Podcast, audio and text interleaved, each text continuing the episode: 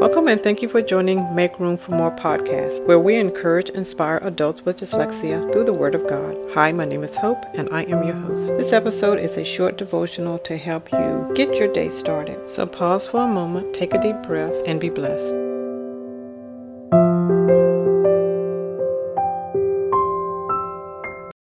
King David said to the Lord, What time I am afraid, I will trust in thee.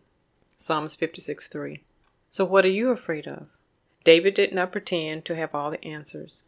He was running from his father in law, who wanted him dead. He didn't pretend to have it all together.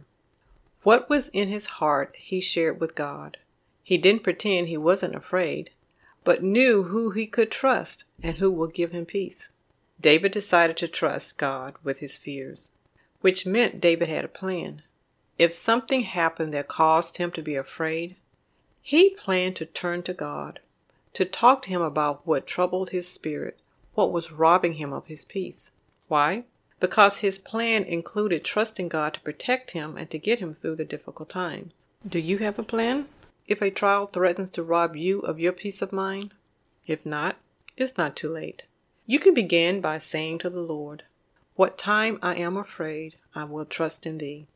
Long ago, the Lord gave up His life so that you would know His peace. Isn't that amazing? Isn't that good news? Thank you for listening to this week's devotional. If you know an adult with dyslexia, please share these podcasts with them. For more devotionals, please visit my website at www.wr, the number 7, publication.com. Thank you and have a wonderful day.